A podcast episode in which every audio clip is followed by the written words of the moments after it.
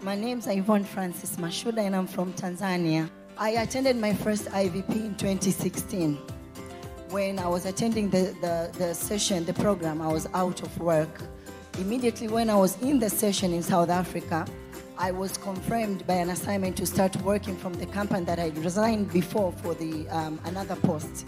So uh, the letter was sent when I was inside the IVP program in 2016. So you were not working. No, I was I wasn't So you came for that.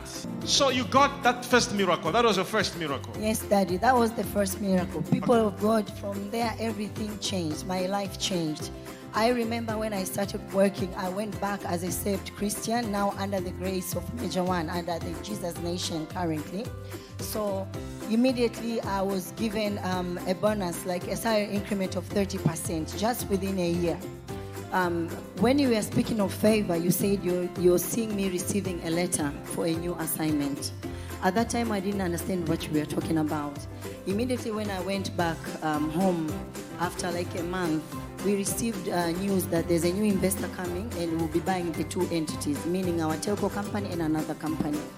People of God, And I spoke about, you spoke about the letter, the new assignment. Like I said there will be a new assignment. Yes. In my prophecy. in the prophecy, I said there will be a new assignment. new assignment. All right.